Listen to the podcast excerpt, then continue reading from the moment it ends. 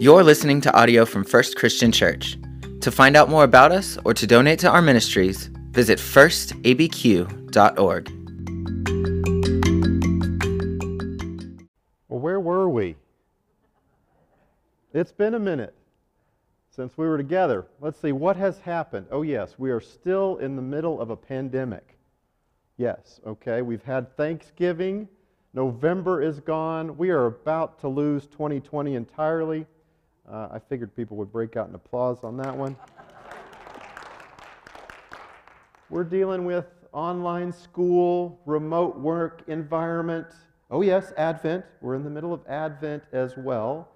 Oh, oh, and this 3,000 year old poem from the prophet Micah as we've explored how to lose your purpose. Now, this is not going according to my plan. I didn't plan to invite Micah to join us in Christmas time. In fact, we were supposed to be done with Micah before Thanksgiving so that we could launch fully into Advent. But as you know, we, I've had to endure the, the passing of my father. And if you'll indulge me, I just want to say thank you. Uh, it has been a long haul for our family. It's been 11 months since December 20th when he first went to the ER, when we had no idea what was going on. Finally diagnosed on March 13th, and he received his reward on November the 20th. And we're thankful for that. We're grateful for that. But it has been surreal in every way. And so I just want to thank you. I, I need you to know how much your prayers, your, your cards, your kindness, all the things that you have done have meant to me and have meant to my family that constantly are saying, Brady, you're in a good place. That's a good church. It's like, you you better believe it. This is a great family to be a part of. And so I am, and so is my family, forever thankful to you. So thank you for indulging me. Uh, and, and for all the leaders that have stepped up and stepped in to help. You know, it is pretty easy to lose focus, to lose purpose, to get derailed whenever health fails. Whenever these surprising and unexpected things come our way, when we have to deal with kids that are struggling in school or struggling with relationship, when we face the oppressive forces of our jobs, at times it's pretty easy to lose focus. It's almost like something gets thrown in the middle of our road and we are swerving to miss it and then trying to gain control of the car so that we don't harm ourselves or the people that are with us in the car or even any of the vehicles that are around us. And we don't really need instructions on losing our purpose. That's kind of been the tongue in cheek way that we've approached this ancient prophet.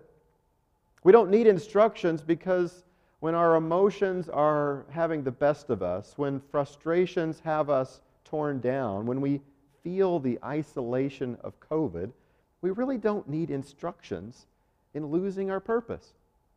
As families wrestle with finances, as families wrestle with one another, we don't need instructions to try to lose our purpose. We're just trying not to hit that large, massive, jagged metal object that's been thrown in our world. It's kind of like we get hit. We've been punched this year, punched in the gut. And I don't just mean one of our stories, I mean all of us. Isn't this strange? That the whole world is going through this together. We're facing this invisible punch. Well, I have a question for you, and it may be a strange one. But if someone were to punch you, what's your response? Punch him back. Any other responses? Duck. Okay, yeah, yeah. Miss it. Way to go, Mary. I don't know what you might do. Do you cower? Do you run away? Does it begin some kind of a brawl where it's not going to just be me, but I'm going to take out as many as I can? Do you call the police? Do you call the medic? Do you call a lawyer? You know, there are times whenever we get punched like that and it throws us for a loop. there was a time in high school. Uh, our high school campus had open campus for lunch, and so I went with my friends to Taco Bell. Might be the last time I've been to Taco Bell, but we went to Taco Bell, and I'm standing in line, and there was a kind of a strange guy that was in front of us, and some people behind me were kind of poking fun at him. And I asked him about moving up in line, and he just turned around and popped me. I was completely stunned. I mean, we're in a fast food restaurant. This is a public place. There wasn't any big altercation. He didn't hit me hard. I didn't bleed. I didn't break a nose or anything. I was just kind of dumbfounded. And I looked around, most people didn't even know what had happened. And he just turned around. I, I think he was caught up in something that I don't know what. But have you ever been thrown for a loop like that, hit by something out of the blue that doesn't make any sense, and you have to think about how you're going to respond. In this season, it's a season of response. It's a season of thinking about where we've come from and who we're looking forward to. And in this season of Advent, we've been lighting a candle each week, and Chris will be glad to know that we really know what this candle is for this week. It's got its own color. It's the one that's the most consistent. It's the candle of joy. The, angel, the, uh, the, the candle of welcoming joy into our lives, and it stands apart here in the third week of Advent. As we think about our series in Micah of how to lose your purpose, I'm going to just give you straight up the way to lose your purpose is to lose the sense of promise to lose the perspective that the promise of joy brings. Now, I have to tell you that the passage I'm about to read, and I'm going to have you stand for, doesn't sound so Christmassy on the front end, okay? But keep listening because you will quickly realize how maybe God ordained it is that we've come to this passage at this time. So, if you're able to, would you join me uh, in standing as we read the Word of God from Micah chapter 5. Now you are walled around with a wall. Siege is laid against us. With a rod they strike the ruler of Israel upon the cheek. But you, but you, O Bethlehem of Ephrathah, who are one of the littlest clans of Judah. From you shall come forth for me one who is to rule Israel, whose origin is from old, from ancient of days. Therefore he shall give them up until that time, when she who is in labor has brought forth. The rest of his kindred shall return to the people of Israel, and he shall stand and feed his flock in the strength of the Lord in the majesty of the name of the Lord his God, and then they shall live secure. For now he shall be great to the ends of the earth. He shall be the one of peace. The word of the Lord. Thanks be to God. You, you may be seated. Now, it doesn't start off very Christmassy at all, does it? Maybe you've already forgotten it because you got caught up in how much it's a messianic prophecy. To start off by striking cheeks of Israel's rulers, to talk about being walled in with a wall, that doesn't sound like a Christmas story that I want to be a part of. But you know what? It sounds like the Christmas story we are a part of. To be walled in with a wall. Now, I think that phrase is kind of funny. To be walled in with a wall, it sounds a little strange. It sounds a little redundant. And I got chuckle, and you, as you look in modern translations, there'll be a little textual footnote that says, the Hebrew meaning is uncertain. Well, no kidding. Walled in with a wall, that's definitely uncertain. It's not what I want to be a part of, but it's where we're at. It describes our circumstance and our situation. Perhaps you might feel walled in by the walls of your marriage. You might feel walled in by the walls of your job. You might feel walled in by the walls of the choices that you have made.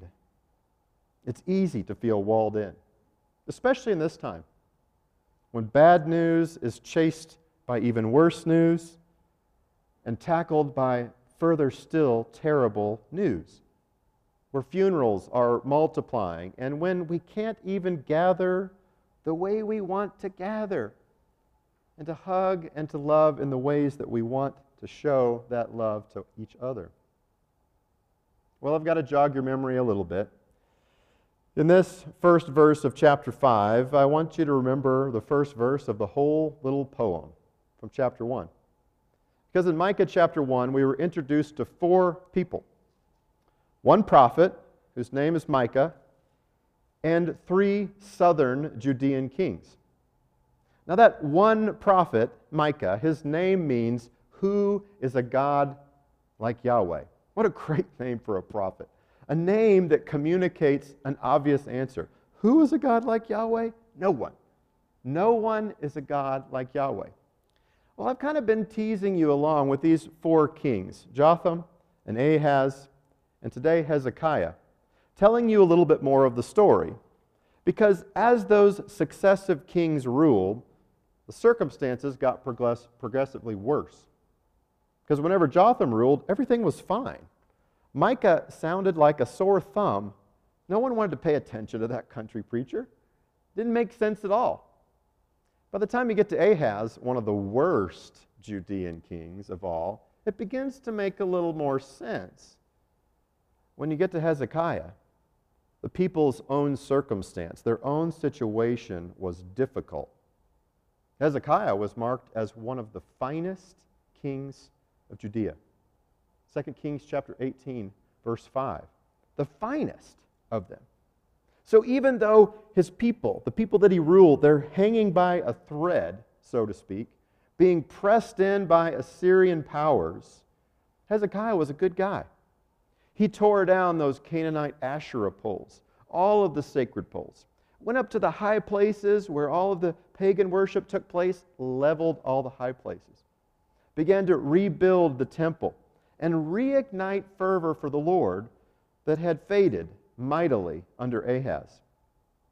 Yet, the oppressive powers of Assyria had him in their crosshairs. And Sennacherib, king of Assyria, was making a barreling run toward Jerusalem. He destroyed 46 walled cities. You know, we talked about being walled in with a wall. Well, here comes Sennacherib. He is using battering rams and ramps and siege machines and infantry, and he is wiping out all of these fortified cities that King Jotham had built up.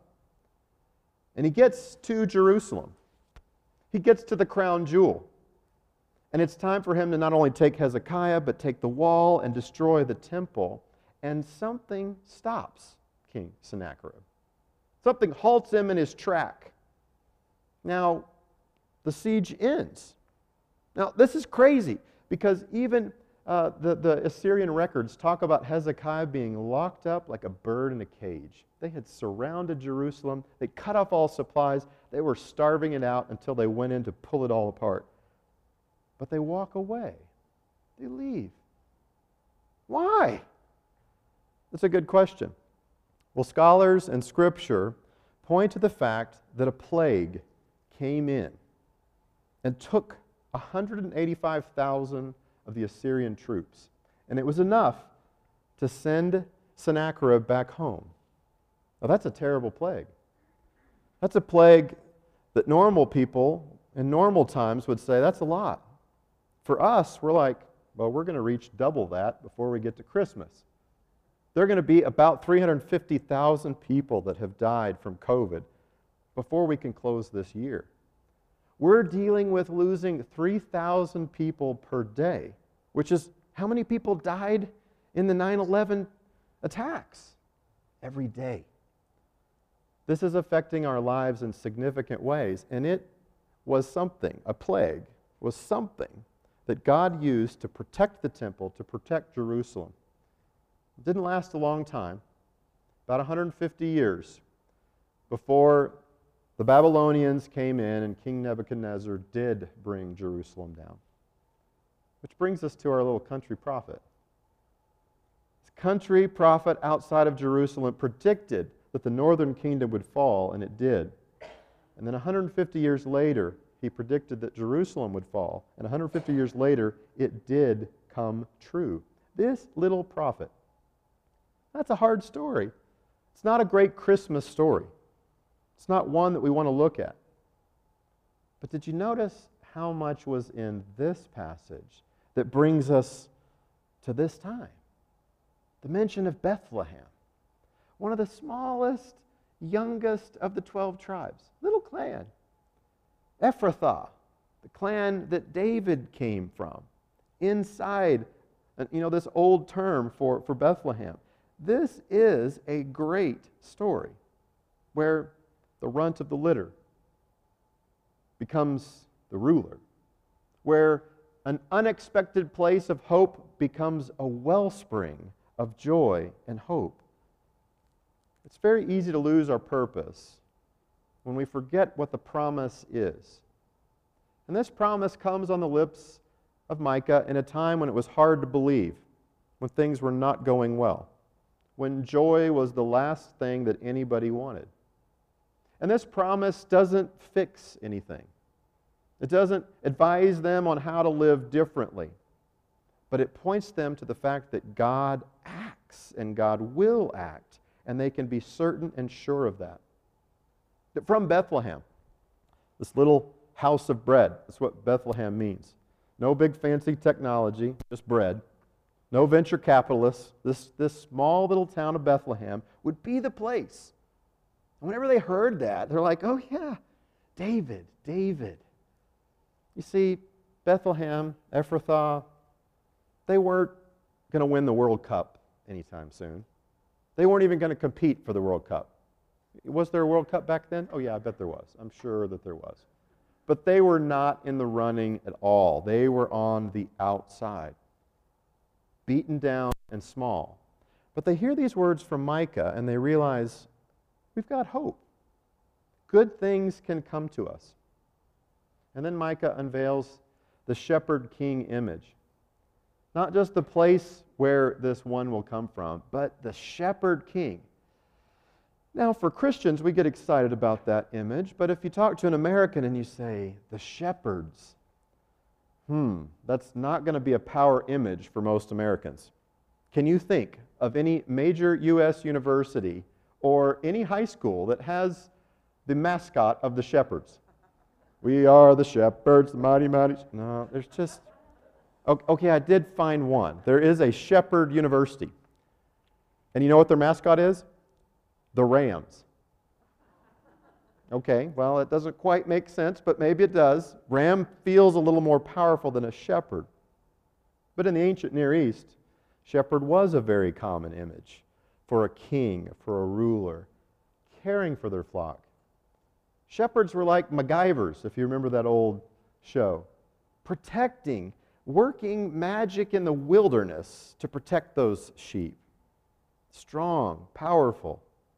And this is one that would not only protect them, but feed them. That's a beautiful image. Beautiful image of one who is a lover of animals. Again, we don't often think of that as a place of strength, right? Zookeepers are also not mascots. Pet lovers, not often mascots of strength, yet this is the image that we're given of Jesus. It's easy for us to forget how much we are provided for and protected. And Susan even takes a, a line from my sermon today. It's easy for us to forget how much we are provided for that we have no control over. The fact that we're born, the food that we have to eat, the place that we have to lay our heads, even if that is eating in a soup kitchen, even if that is struggling to find a bed in a homeless shelter, it's easy to lose sight of what a blessing those basic things are for us. It's easy for us to forget, to grouse, and to complain. We have to look in unusual places to find joy and to capitalize upon joy. And so I ask you another question Are you finding it easy to miss the joy that God intends for you? Do you find yourself focusing in other areas? Do you find your ears more attuned to the louder voices of despair and of death? God calls us and invites us to experience the joy He intends for us. God invites us to live with Him and to choose joy. There's a company that almost went uh, out of business earlier this year. You've probably seen the Life is Good t shirts. They just have dozens and dozens of different refrains that show up. Life is good. It's an it's a it's an optimistic way of looking at things. I, I've always loved these T-shirts. They're funny, they're humorous, and they point us to just looking for goodness. They, the two brothers that founded this country, founded it with rational optimism on their mind. They wanted people to choose to be optimistic, to know that things are good, to recognize the goodness of the now, but to know that they can get better. We can move towards what is better. And I bring that up because I want us to think about joy in this way. Too often we, we sacrifice our joy to how we feel. We think that joy is something dependent upon our emotions. Joy is not dependent, dependent upon our emotions. It's not even dependent upon our circumstances, whether those are good or bad circumstances. Joy is a choice. It is something that we decide that we're going to live and embrace and embody. We can choose in the midst of our suffering, in the midst of our grief, in the midst of parenting and working, to see beyond the present moment. Joy chooses to live into the future that God has prepared for us and to let that future break into the now. That our choice to be people of joy, our choice to be harbingers, bringers of good news of joy, brings that joy to the here and to the now. It's easy to forget our purpose. But if we keep joy in our crosshairs, and we begin to look for joy in unexpected ways, it could transform us and change us. Even in this season, we're looking at an unmarried couple hanging out in a barn, giving birth to a baby in a food trough, nowhere even to go. God always is looking for insignificant people who are turning their hearts to Him and who are embracing the joy that He provides and gives to us. Here at First Christian, I can't turn around without finding things that overjoy me. Right now, some of the things that are, are giving me great joy are, are groups. We have many groups that are meeting on a weekly basis that have met all the way through COVID, who have plans to meet whatever happens in 2021. And some of them you don't even know about. I think about Lisa Gallup, who has a very small group. She's had a lot of tough things that have been dealt to her and her family this year, but yet this small group of women gathers around the body, the Bible, on a regular basis to be the body of Christ. I think about Tom Harger, who also has a very small, small group. And that's a talkative group who focused in on what God is doing in their lives and how God is being revealed in Scripture and beyond. I get excited about our groups. And our decades long groups like Bud Cavins and Tom Headley's and Todd Zeters. These are groups with sustaining power that have continued for a long, long time. And I'm even excited about what's happening and what's going to be happening in the new year as new groups begin and as uh, many groups get restarted in the first few weeks of January. More on that in coming weeks. I get excited when I think about our children. When I think about how diligently they are showing up for online school, how they deal with school closures, how they deal with obstacles that are thrown at them, it is not ideal. I get excited when I think about our teens and I see the ways that they are secretly reaching out to one another, making connections, not waiting for someone to call them, but to be proactive. Maybe following the lead of our older generations who are very good at calling and writing and reaching out. Rather than just watching online what's going on, being the actor, being the instigator, the one that starts those conversations. And who couldn't? Who couldn't find great joy on a day like today when we dedicate babies? Yes, I know it's not May. It's not Mother's Day. This is not when we normally do things. It's kind of been the, the rule of 2020. But what better time for us to be looking at the arrival of God in the world, looking forward to the second coming of God in the world, and welcoming the arrival of Jesus into our hearts and lives in the present moment. Will you choose to seek joy? It's going to take intentional effort on your part. There are things you can do. It's not all big picture things, it can be very practical things. What if you were to take care of your body this holiday season? Feed your body good foods, get your body out on a walk for fresh air, to even bathe and clean your body. Believe it or not, you know, all we have to clean right now is this, whatever people can see. Go ahead and take a bath. Take care of yourself. What about this one? To find joy, could you find yourself out in nature? Going on a walk? Submersing and surrounding yourself in God's creation? So often we construct a world around ourselves, even in a building like this, that is of our own creation, full of human made things. But when we get out in nature, we are connecting with what God has created. God's creation doesn't need batteries, doesn't need recharging, but it will recharge you when you are out there and still and breathing in the silence of God. What about simply just being kind? Everyone is so mean. What if you just are surprisingly kind to people, helping them out, asking them if they want help, because they may not, may not want you to touch their groceries that have fallen. But how is it that you could be kind? That kindness might show up as generosity. You know, it's pretty easy if you go to pick up your food to think, well, no one brought this food to my table. They didn't, they didn't bring it to my house. I, I'm probably not going to tip as much. Brothers and sisters, this is not the time to be calculating our tips. We've got to round up those tips. We've got to take care of these service professionals whose jobs have been limited and restricted. Generosity has a way of improving the economy. And as believers in God, as people who are kind and as generous, we can affect the economy in that way. Joy is a choice. Joy is also a promise. And we are invited to join God in the here and now, to serve the shepherd king, who we know the end of the story. We know who it is. We know that Jesus comes. And his interest is not in just in one country or one nation or one plot of land, but the whole world. This bringer of peace brings peace to the whole world.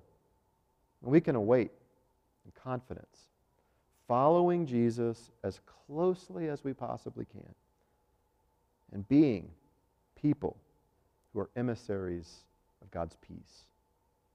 May the joy of the Lord come into our hearts and be expressed through our lives this day and this week. Let's pray. God, we are profoundly blessed. From the most alone to the least well off, we are blessed. And so we thank you for every good gift that comes from you. And we ask that you will help us to be people of joy to not sit back and wait for someone else to show us kindness, but for us to show kindness and joy on our behalf, by our instigation. God, thank you for this church, for this family, for what they mean to me and so many others, and help us to truly be the family of God when we have to be apart from our families, when we have to be isolated and separated. God, we pray for the coming of your Son. And we pray through his name. Amen.